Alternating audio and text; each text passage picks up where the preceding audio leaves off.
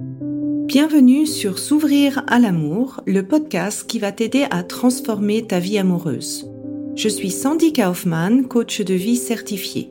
Sur ce podcast, je t'aide à comprendre et à changer tes mécanismes en amour afin de rencontrer la personne qui te correspond et construire une relation de couple épanouie. Tu y trouveras des réflexions, des exercices concrets tirés de mon activité de coach et de l'approche psycho-corporelle que je pratique, ainsi que des conversations inspirantes avec des experts ou des personnes comme toi et moi qui t'expliqueront leur chemin personnel pour s'ouvrir à l'amour.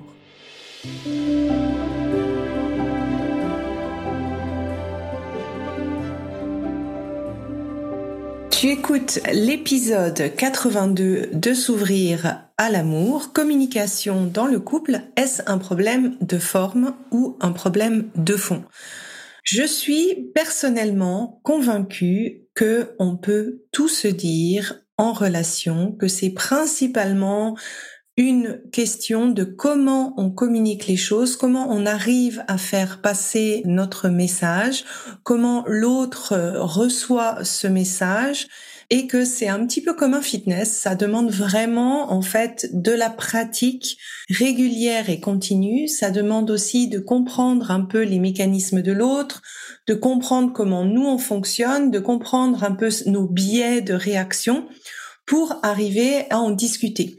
Donc le but de cet épisode, c'est vraiment de te donner quelques clés pour avancer et arriver à distinguer si c'est un problème de forme, donc dans la manière dont tu communiques, ou plus un problème de fond. C'est particulièrement un épisode qui va être pour toi si tu as l'impression en fait de faire des demandes qui sont justifiées, mais que ton partenaire en fait te reproche et te dit mais tu exagères ou bien si tu as le sentiment que tu dis ce que tu as besoin mais que t'es pas entendu par ton partenaire, ou bien tu ressens en fait qu'il y a des sujets qui sont assez euh, sensibles, par exemple si tu parles du désir d'enfant, etc., etc. D'ailleurs, si tu veux écouter un petit peu plus de conseils sur quand parler du désir d'enfant, tu peux écouter l'épisode 65 du podcast. Donc, la forme. Souvent, en fait, le problème de forme, il vient du fait que tu attends. Que tu attends longtemps, suffisamment avant de parler du problème, avant de parler de ton besoin, avant de parler du sujet. Et donc, du coup, qu'est-ce que ça fait? Ça te fait accumuler de la frustration, ça monte, ça monte, c'est la cocotte minute qui monte. Et en fait, cette frustration, elle peut te faire agir de manière contre-productive par rapport au message que tu peux véhiculer. La première chose qui peut arriver, c'est que ben tu exploses de manière euh, démesurée dès que le problème se reproduit. Et on va dire peut-être que ton explosion, elle n'est pas à la hauteur de ce qui vient de se passer. Pour ça, en fait, ça te demande de reprendre euh, un petit peu le pouvoir sur tes émotions, de comprendre que finalement l'autre a pas euh, cette télécommande à te faire réagir émotionnellement, c'est en fonction de toi comment tu interprètes la situation qui te fait exploser. Tu peux regarder l'épisode de podcast euh, le numéro 12 sur la responsabilité émotionnelle, j'en parle vraiment beaucoup plus en détail. Ce que la frustration peut te faire faire également, c'est que du coup, en fait, tu agis sèchement même quand rien de spécial ne se passe. Donc tu fais entre guillemets payer à ton partenaire la non-communication d'un problème. Et ça, en fait, c'est pour ce que moi j'appelle une forme de castration et c'est pas quelque chose qui aide à cultiver l'amour dans le couple, à cultiver la relation. Je te mettrai dans les notes de l'épisode le lien vers les différentes formes de castration. C'est un article que j'ai écrit. Ce que ça peut aussi faire, c'est que quand l'autre exprime un besoin envers toi, eh bien, tu essaies de prendre une revanche en faisant la même chose, en lui reprochant ou en n'écoutant pas son besoin. Et donc, du coup, bah, ça fait empiler euh, les discussions ou les sujets. Moi, j'aime bien dire l'exemple, les, les, les sujets qu'on met sous le tapis, et ça crée pas en fait une ouverture et un dialogue dans le couple. Et au final, la dernière chose que ça peut entraîner également, ça fait escalader le conflit. Peut-être que cette frustration va te donner envie d'en parler à ton entourage, va te donner envie de mettre d'autres personnes à partie. Et donc, du coup, de un petit problème, eh bien, tu arrives à un grand problème qui implique encore plus de monde et qui met d'une manière générale encore plus de pression dans le couple.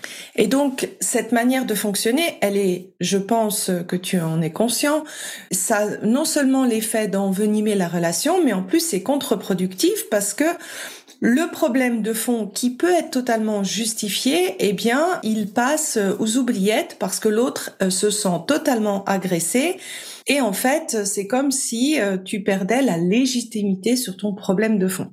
Et là, ce qui est important, c'est de d'abord gérer l'aspect émotionnel en travaillant sur ton indépendance émotionnelle. Ça, j'en parle vraiment beaucoup plus dans l'épisode 12, mais c'est vraiment pour arriver à rentrer en fait dans une discussion de manière neutre. Parce que si tu es déjà euh, chargé émotionnellement, l'autre va le ressentir. Vous vous co-régulez d'ailleurs euh, en, en termes de système nerveux autonome. Donc la pression que toi tu ressens, il va la ressentir. Donc ça peut aussi indirectement faire monter euh, la tension. Donc ce qui est vraiment la première étape, c'est d'arriver toi à retrouver en fait ton calme émotionnellement, soit en travaillant sur tes pensées, soit en faisant différents exercices. D'ailleurs, dans les notes de l'épisode, je vais te mettre un exercice de Kundalini Yoga qui s'appelle les points de la colère, euh, qui aide vraiment à relâcher en fait euh, cette colère qu'on a dedans, cette colère accumulée qui nuit finalement à, à, à la discussion. C'est pas que l'émotion de colère elle est mauvaise, mais l'émotion de colère quand elle est en réaction vis-à-vis de notre partenaire, elle est là contre-productif. Donc accueillir sa colère, faire par exemple cet exercice de respiration, ça te permet vraiment de l'accueillir, ça te permet même de la de la vivre en fait dans l'exercice euh, de Kundalini Yoga, on, on, t'invite en fait vraiment à imaginer ce qui te met en colère, donc vraiment à la vivre et à la vivre jusqu'au bout, mais simplement à pas répercuter cette réaction de colère sur ton conjoint. Et toute cette étape en fait d'indépendance émotionnelle, pour moi, elle est primordiale pour arriver à aller un petit peu plus loin dans la communication, dans la manière de communiquer. C'est difficile en fait de mettre en place des outils de communication si tu n'es pas calmé émotionnellement à l'intérieur parce que selon le degré en fait d'émotion qui te qui te traverse, tu peux même être dans cette incapacité en fait à te raisonner, à parler de manière posée, etc., etc. Et ça c'est quelque chose qu'on travaille énormément dans s'ouvrir à l'amour parce que pour moi cette régulation des émotions, cet accueil des émotions, mais aussi comprendre ce que ces émotions veulent dire, la frustration, elle arrive souvent parce que tu as attendu trop longtemps. C'est pas parce que elle vient pas de nulle part. Elle, est messagère dans dans dans ce que tu vis.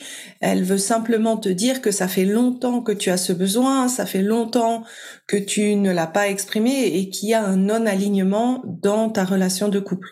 Donc c'est vraiment une émotion qui est à accueillir et à réguler avant de faire la suite. Ensuite, la deuxième chose que tu peux faire pour comprendre le fond, c'est de comprendre un petit peu quelle est votre dynamique de conflit.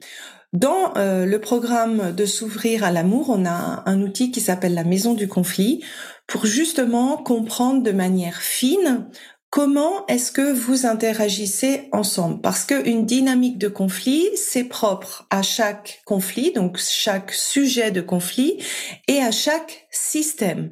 Donc tu peux avoir une certaine manière de communiquer avec une personne dans un conflit et avoir une totale autre dynamique avec d'autres personnes. Et ça, ça peut être aussi intéressant pour arriver à comprendre finalement qu'est-ce qui te fait tiquer, qu'est-ce qui te fait euh, rendre en fait plus difficile l'interaction avec l'autre dans ta manière de communiquer. Et donc la première étape que moi je te recommande, c'est de observer l'effet de tes actions ou de tes inactions dans la dynamique de conflit et l'impact que cela a sur l'autre.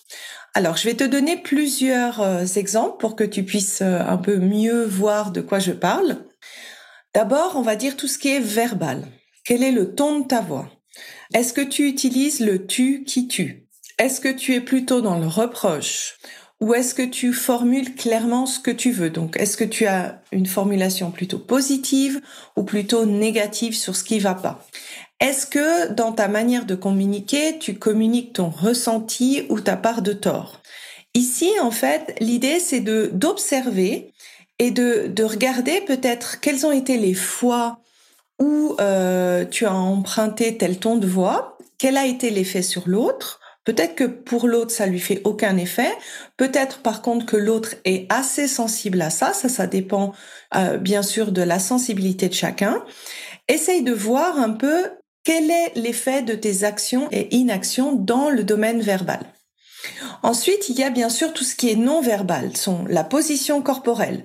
Est-ce que tu es plutôt euh, contracté Est-ce que tu es plutôt euh, presque à l'attaque? Est-ce que tu es en frontal? Est-ce que tu es plutôt de côté?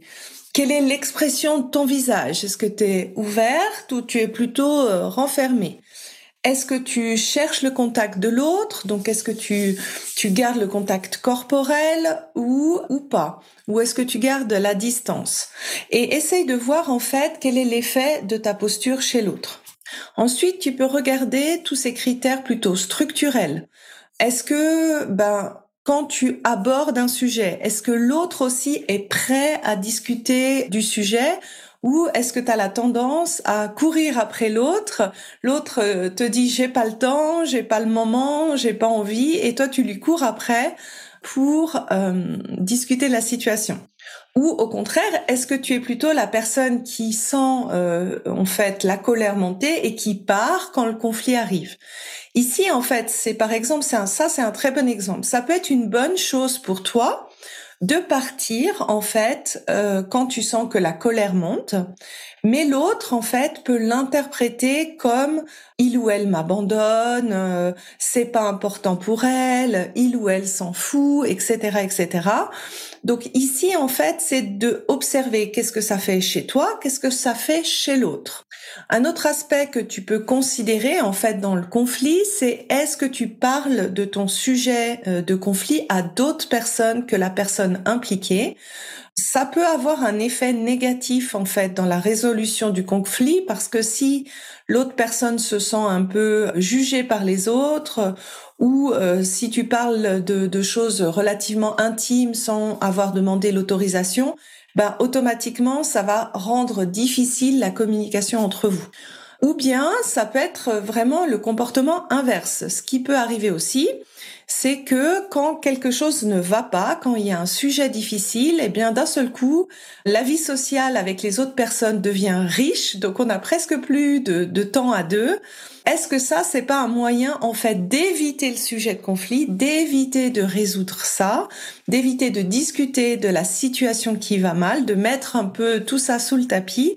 Et ça, c'est pas forcément non plus productif. Je vais t'expliquer ensuite pourquoi avec cette dynamique de conflit. Pour qu'un conflit en fait soit résolu, il faut que cette dynamique, elle reste tiède. C'est-à-dire que chaque euh, partie du système, chaque partenaire sent que c'est à régler, ça les embête, mais c'est aussi OK de donner du temps. Si on évite de parler du sujet, si vous avez plutôt tendance à à éviter de discuter, vous êtes plutôt dans une dynamique froide, dans le sens de je vois pas le problème, je veux pas le voir le problème, ou bien c'est l'autre qui doit résoudre le problème. Et quand cette dynamique en fait elle est froide pour les deux, qu'est-ce qui va se passer? Bah le conflit va rester là, il va pas être résolu. Et ça veut pas dire qu'il va partir comme ça tout seul souvent, bah, il grandit, grandit, grandit, et puis arrive à un moment où le sujet est devenu euh, tellement important que ça paraît une montagne de commencer à le résoudre. Et l'inverse n'est pas non plus bon. Quand on est dans une dynamique chaud bouillant, c'est-à-dire que le conflit est insupportable, j'ai besoin d'avoir ma réponse maintenant, je peux plus tenir, eh bien, euh, ce n'est pas non plus la dynamique la plus favorable pour résoudre un conflit parce que en fait ce besoin de vitesse de résolution empêche finalement des fois de trouver d'autres options qui seraient peut-être euh, plus gagnant-gagnant pour les deux. Alors ici, l'idée, il n'y a pas un bon comportement, il n'y a pas un mauvais comportement, il y a des comportements qui servent ou qui desservent dans la résolution de ce conflit avec cette personne. Donc moi, je t'invite vraiment à observer en fait tes actions et ce que tu fais, ce que tu fais pas, et l'effet sur l'autre. Tu peux aussi observer ce que l'autre fait et si ça, ça t'aide ou pas pour lui donner un peu les clés de qu'est-ce qui toi t'aiderait pour pas que le conflit, on va dire, escalade ou s'envenime. Et euh, tu verras en fait que euh, ces observations vont vraiment t'aider à travailler sur la forme pour finalement avoir un, terrain qui est relativement neutre, qui est suffisamment ouvert pour adresser le fond. Parce que finalement, un conflit, c'est simplement que deux personnes ou plus de personnes, selon le, système ou le sujet abordé, ont des avis différents. C'est simplement ça. C'est totalement neutre et c'est totalement une question de choix. Donc plus on est calme et ouvert à la discussion, plus c'est facile finalement de trouver ces solutions gagnant-gagnantes. Et surtout, ce qui est important, c'est de penser à adresser le fond. Parce que finalement, c'est le problème de fond qui génère cette frustration. C'est le conflit de fond qui fait que ces tensions reviennent. Donc, ça demande d'avoir une conversation difficile. Et ce que moi je recommande toujours, c'est de se préparer, de prendre le temps de lister en fait les faits le plus précis possible parce que ça aide aussi l'autre à comprendre pourquoi on pense ça, pourquoi on voit ça comme un problème. Si tu exprimes seulement ton opinion sans argumenter avec des faits ou sans donner tes arguments, eh bien, c'est difficile pour l'autre de euh, comprendre en fait les raisons qui fait que ce point de vue-là ou ce sujet-là est important pour toi. Ce que tu peux aussi faire, c'est une fois que tu as listé tes faits, une fois que tu as listé tes arguments, Essaye d'imaginer ce que l'autre pourrait répondre, donc les contre-arguments, et comment toi tu as envie d'y répondre. Ensuite, regarde dans tout ce que tu as noté, ce qui est non négociable pour toi, donc ce qui est vraiment important pour toi et auprès duquel tu ne voudrais pas renoncer, et ce qui est ouvert à la discussion. Et ce que je te recommande, c'est de faire cette discussion face à un miroir pour trouver les bons mots, pour voir un petit peu les émotions qui remontent euh, face à la discussion. Le cerveau ne va pas faire la différence si tu fais cette discussion en face de ton miroir ou en face de la personne. Donc, c'est vraiment un bon entraînement pour arriver avec les bons mots, arriver peut-être euh, avec euh, des émotions un petit peu plus neutres face à ce que tu vas discuter et tu verras que ensuite c'est beaucoup plus facile de le faire en face de la personne. Ça, dans s'ouvrir à l'amour, la communication, c'est un énorme morceau.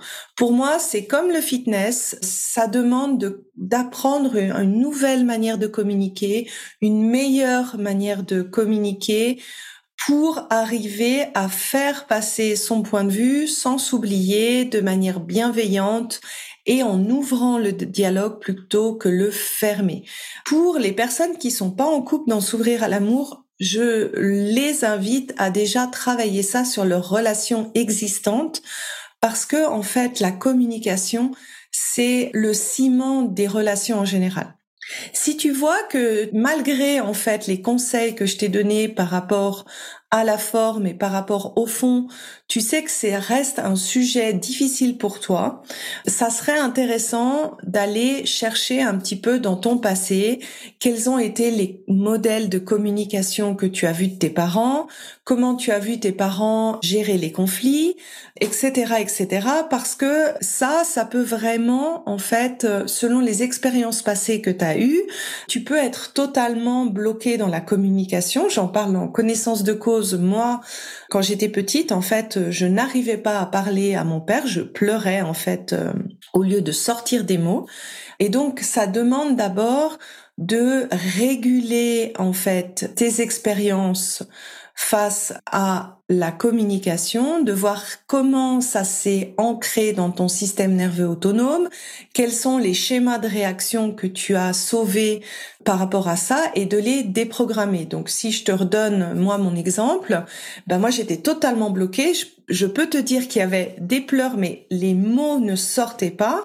Eh bien, j'ai dû passer en fait de cette sidération, de ce figement et au départ, j'ai commencé à communiquer. Alors ça sortait un petit peu brut de pomme, mais au moins ça sortait, c'était déjà un progrès. Et puis au fur et à mesure de la pratique, quand j'ai travaillé, après avoir travaillé ça euh, sur la partie de mon passé, eh bien petit à petit, en fait, j'ai appris à communiquer de manière suffisamment tôt, en fait, mes besoins. Et la communication, c'est plutôt régulé. Et c'est vrai que maintenant, en fait, au jour d'aujourd'hui, je peux dire que je n'ai pas du tout peur ou de difficulté à parler de sujets euh, relativement difficiles avec mon entourage et de manière euh, diplomatique. Et surtout en fait euh, ce qui a beaucoup pour moi changé c'est vraiment avec cette confiance et cette foi que grâce à la discussion grâce à cette discussion difficile tout peut être résolu. C'est un point de vue que j'avais pas du tout avant de faire ce travail euh, sur moi en termes de communication. Donc voilà, j'espère que cet épisode t'a plu. Je me réjouis d'échanger avec toi sur Instagram. Et euh, dans l'épisode prochain, on va parler si tu aimes trop ou donnes trop en amour. À la semaine prochaine. Si tu apprécies ce podcast, la meilleure façon de m'encourager est de me laisser une revue sur Apple, Spotify ou de transmettre cet épisode à une personne de ton entourage. Et si tu es prête à t'ouvrir à l'amour et à transformer ta vie amoureuse, je t'invite à rejoindre mon programme de coaching S'ouvrir à l'amour ou de consulter mes programmes d'auto-coaching en ligne. Tous les détails se trouvent sur mon site sandykaufman.ch. Et n'oublie pas, il n'y a que tes peurs qui te séparent de l'amour.